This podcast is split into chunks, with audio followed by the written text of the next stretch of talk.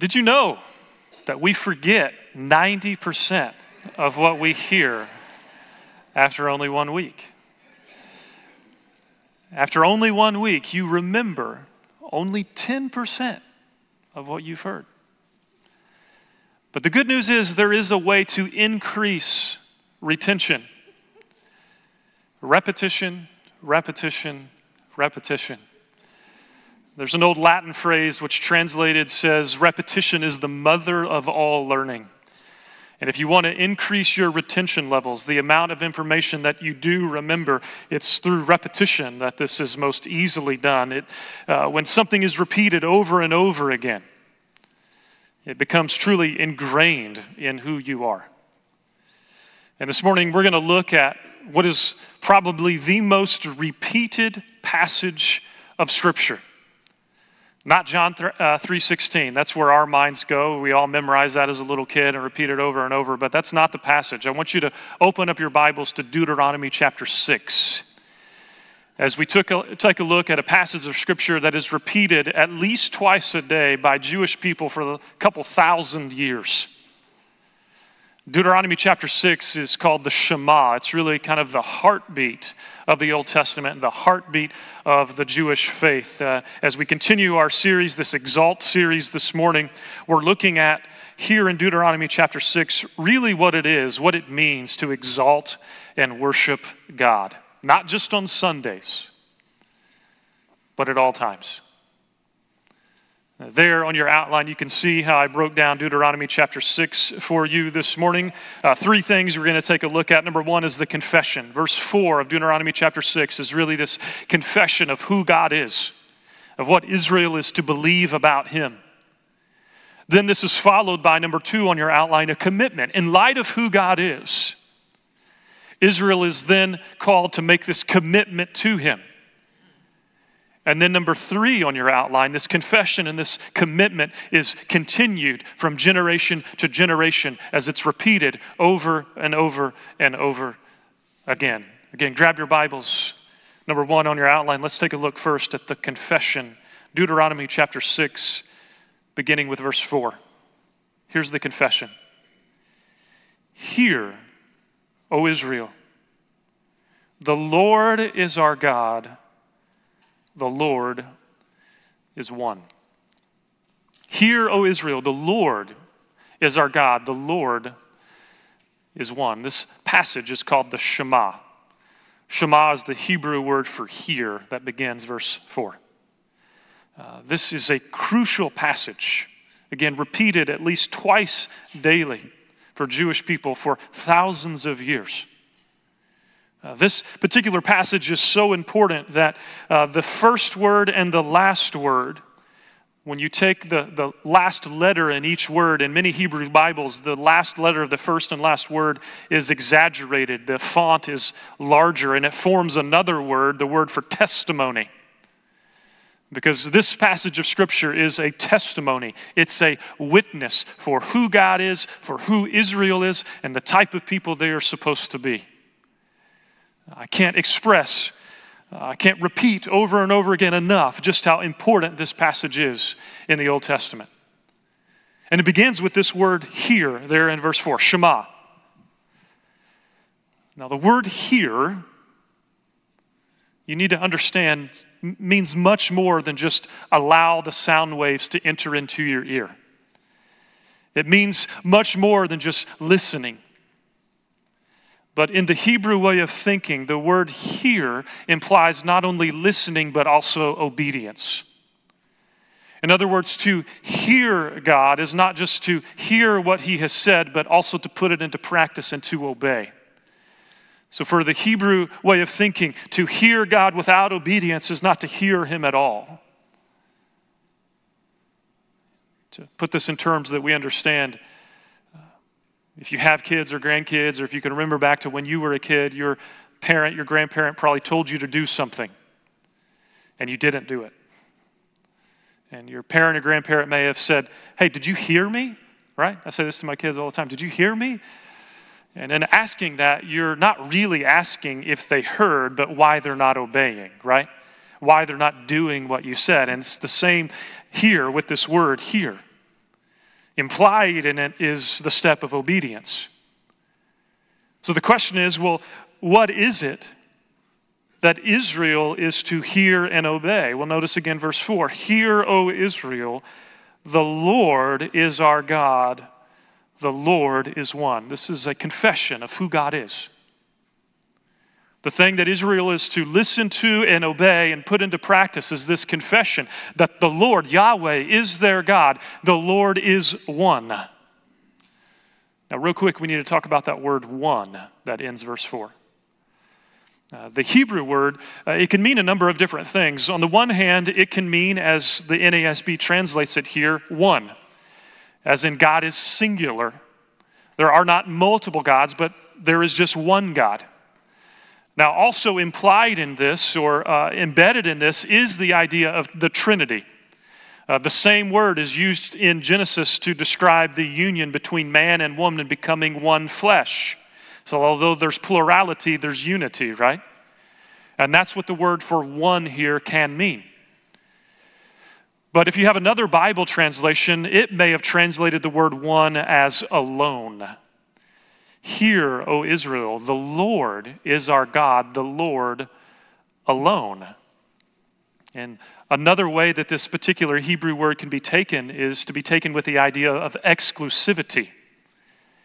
That Yahweh exclusively, only, is the one God of Israel. And this parallels in many ways with what you see in the Ten Commandments. You shall have no other gods besides him, right? He is to be Israel's one and only true, exclusive God. They're not to worship anyone or anything else. So, the other way this word can be taken is really a, a, an absolute allegiance to God. There's a scholar at Wheaton by the name of Daniel Block, and that's uh, his position, and he argues that this confession, what we see here in Deuteronomy 6 4, is the, is the pledge of allegiance for the people of Israel. That this confession is really about pledging their devotion to the one true God and only to the one true God. And so notice here again in, in Deuteronomy 6 4, you see this confession of who God is Israel is to hear, they're to listen, they're to obey this confession that there is truly only one God and they're to uh, be exclusively connected with Him and none other. So, this then brings us to number two on your outline. If the confession is about who God is and this exclusive allegiance to Him, then number two, it only makes sense that Israel is to give this wholehearted commitment to this one true God. Let's look at number two on your outline Deuteronomy 6, verse 5. In light of who God is, the Lord is our God. The Lord is one. Now we see the commitment. Verse 5 You shall love the Lord your God with all your heart with all your soul, with all your might. This is the commitment to which Israel is called. You shall love the Lord your God. It's fascinating that this is the first time in the Pentateuch in the Old Testament where Israel is commanded to love God. Previously, the main command you see is that Israel is commanded to fear God. This is the first time Moses commands, I want you, I command you to love God. The question is, what's the difference? Nothing. Uh, biblically, love and fear are truly two sides of the same coin. Uh, you cannot love God and not also have a healthy fear of Him. And implied in both love and fear is this idea of obedience. To truly love God, to truly fear God, means you uh, obey Him as well. Biblical love and fear and obedience go hand in hand. Jesus says the same thing in John chapter 14. He says, If you love me, then what? You will obey my commandments. And so, this is the idea here that Israel is called, the commitment that they're making is to love God, to obey Him. And then how this is done is explained. You shall love God.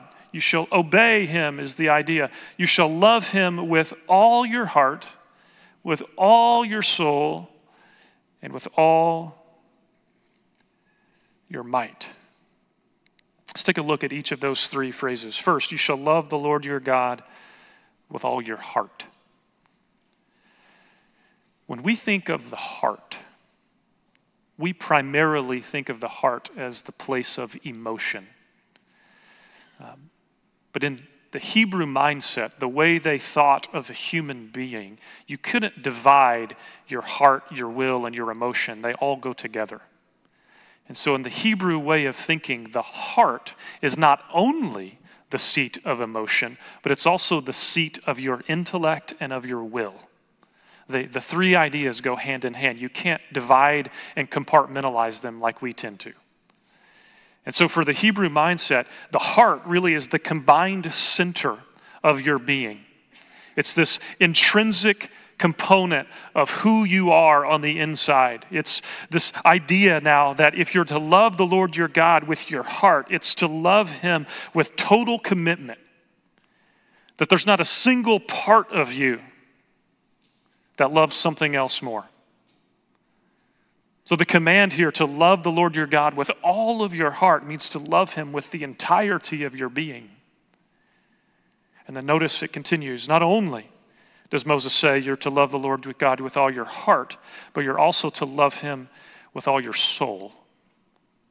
You're to love the Lord your God with all your soul. And I would suggest to you that soul isn't a great translation of the word here. It can mean soul, but again, in the Hebrew way of thinking, the soul is not just this immaterial part of you, but the soul is the essence of who you are. It's your true self. Psychologists talk about your authentic self. That's the idea here. That you're to love the Lord your God with your life, and that's another way this word is translated. You're to love the Lord your God with all your heart. You're to love the Lord your God with all of your soul, with all of your life. Again, the idea here is that nothing is excluded, nothing is left out. He gets all of who you are. And then continuing there in verse 5 you shall love the Lord your God with all your heart, with all your soul, and then notice the third phrase here with all your might. The word for might, it's interesting. It's actually more of an adverb.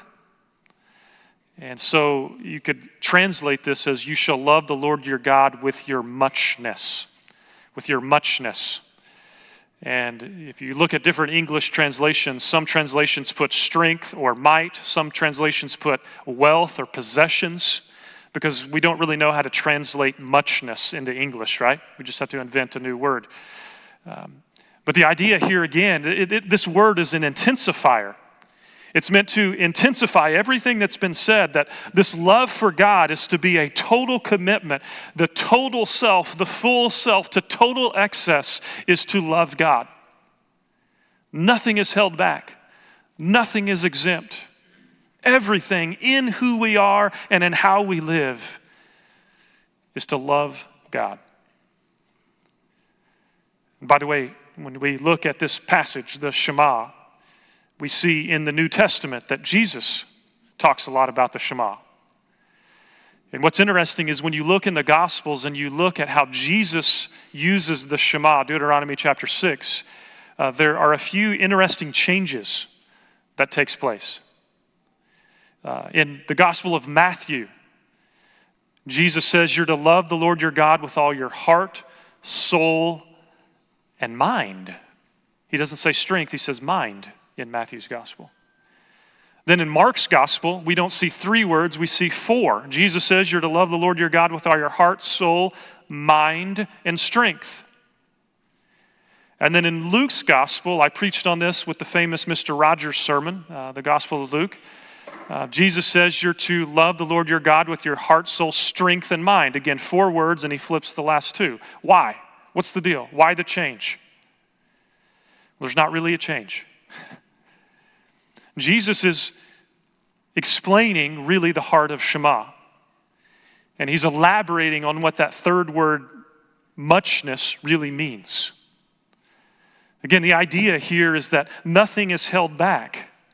That to love the Lord our God is to be done with total access, with uh, access with everything we are, both inside and out, with all of our heart, all of our soul, all of our mind, all of our strength, everything we have is to be defined by this all-consuming love and passion for God. The essence of the Shema is that just as though God is one, we are to give him a unified and singular devotion. You see that connection? The confession begins with this statement of who God is. The Lord your God is one. And just like there is one God, we are to give one devotion to him and to him only. The singularity of God is met with a singularity of exaltation and worship. Nothing's held back, nothing's exempt. So we see this confession. We see this commitment that parallels the confession. And now we take a look at number three on your outline that this confession and commitment is meant to be continued from generation to generation. Let's take a look at number three on your outline Deuteronomy chapter 6. I'll begin with verses 6 and 7. Moses says, These words, which I am commanding you today, shall be on your heart and you shall teach them diligently to your sons. Let's pause right there. Notice the continuation. Moses says, Listen, these words that I'm commanding you today to love the Lord your God with all your heart, soul, mind, and strength. This command is to not only be on your heart, but it's also to be taught to your sons, to your children. So, this idea of continuation now is what we see as we move into number three on your outline that this confession and this commitment is to be continued to the next generation. Notice what Moses says here. He says, You shall teach them, verse 7, you shall teach them diligently to your sons. Now, the word for teach is a really interesting word. It's used elsewhere to describe the process of engraving words on granite with a hammer and chisel. And parents, you, you probably can relate to that. Sometimes that's what it feels like, right? When you're trying to work with your kids, it's like literally engraving words in, in granite. Um, it's hard work, but it's worth it. So, the command to continue this faith, this confession, and this commitment onto the children is to teach. And another Hebrew scholar says that the word for teach here means repetitive teaching. Again, repetition, repetition, repetition. It takes time. You don't just learn it once. We forget 90% of what we hear. And so it's repetitive teaching. And the point here is that parents must educate their children so that the truth of God's word will never be forgotten over and over again. And how is this to be done? Well, notice he tells us Moses tells the nation of Israel exactly how they're to teach these things diligently to their children. He says, You shall talk of them when you sit in your house, when you walk by the way, when you lie down, and when you rise up. Diligently passing on the faith to future generations. He says, You shall talk of them, talk of the commands of the Lord. And the word for talk in Hebrew, it's repetitive. It's ongoing. It's not th- something that just happens once, but it happens all the time, habitually throughout the day. Again, because we forget 90% of what we hear only once. Moses says, I want you to talk frequently of the commands of God. And the notice he says, when you sit in your house, when you walk by the way, when you lie down, and when you rise up. And notice, notice the contrast. When you sit and when you walk. When you lay down and when you rise up. In other words, at all times, no matter what you're doing, we're to be instructing, we're to be repeating the commands of who God is, the confession and the commitment. Everywhere, all the time, God's word governing the conversation. And then notice verse 8, he gets more specific. He says, You shall bind them, this, these commandments, who God is, and the commitment to make to him. You shall bind them as a sign on your hand, and they shall be as frontals on your forehead. These commandments, these statements about who God is and the commitment to Him, you shall bind them as a sign on your hand, and they shall be as frontals on your forehead. They're to be a sign. Why? Because we forget. And over the years, the Jewish people have taken this very literally. And I have something to show you. It's not a red sweater, Mr. Rogers, um, but uh, you've heard of phylacteries, right? Jesus uh, condemned the Pharisees for broadening their phylacteries. And over the years, these are uh, phylacteries uh, where portions of Deuteronomy are, are put in these little boxes. If you go to Israel with me, have I mentioned we're going on an Israel trip? Um, we'll go to the Western Wall, the Wailing Wall, and you will see Orthodox Jews who, who wear these on their head and on their hand. Uh, they took this very literally. They bound the Word of God to their head and to their hands. Why? Well, I would argue they missed really the point. What's the point of this? Why does God command to bind His Word to the forehead and to the hand?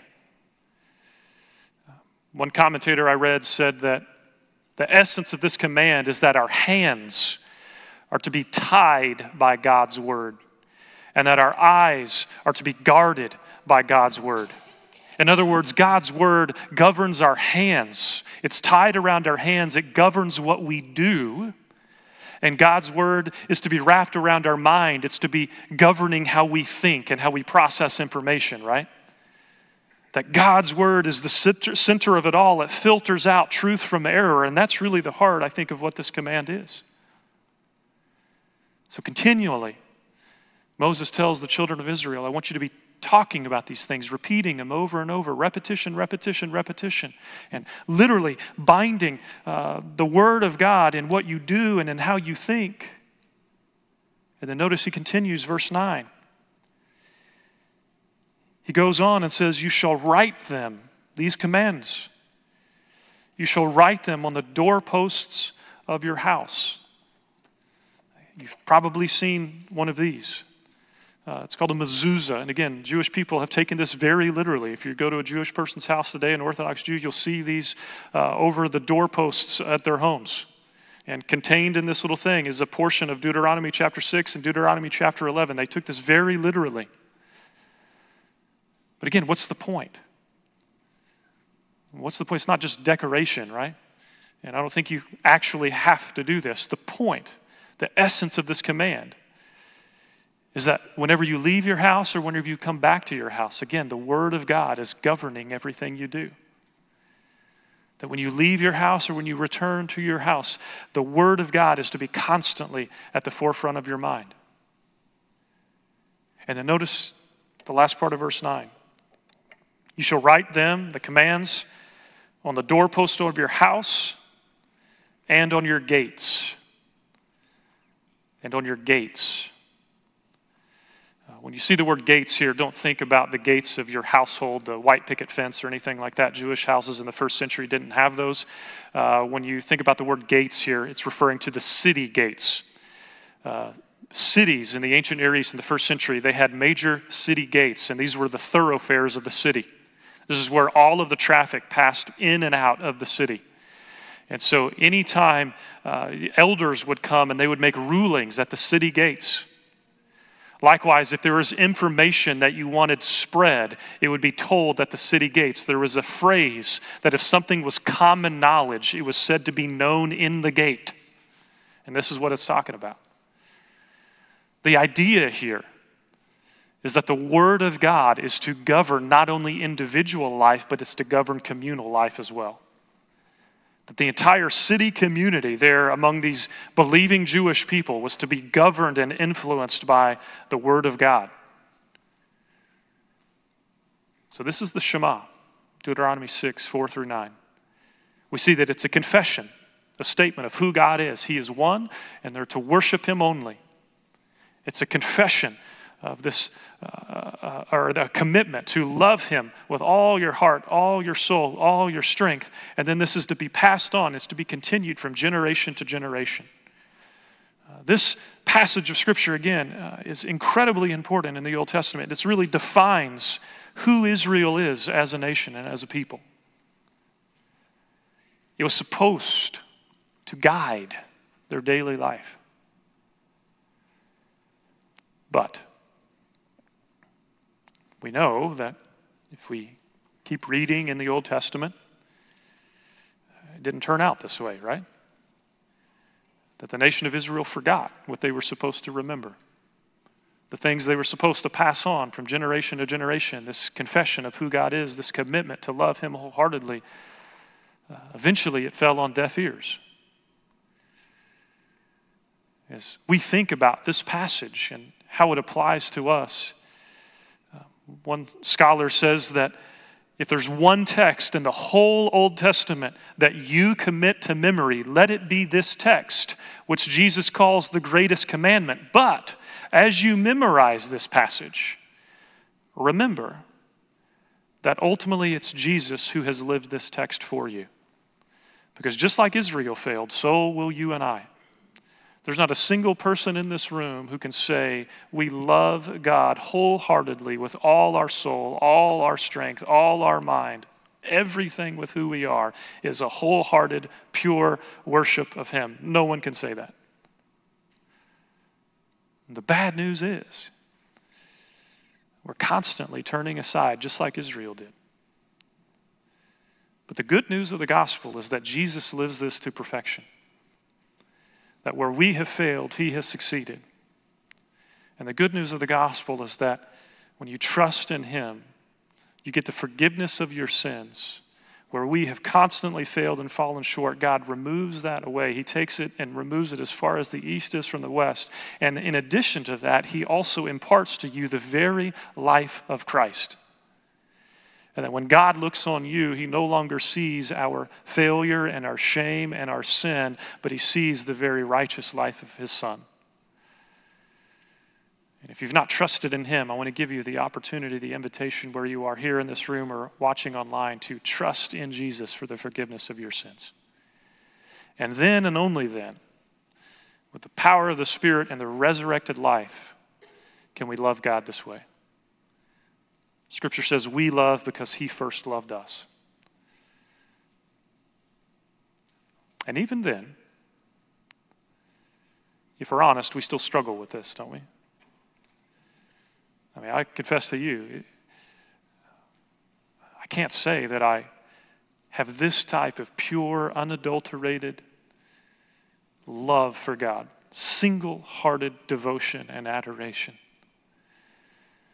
Because we live in a world that is screaming for us to listen to its voice.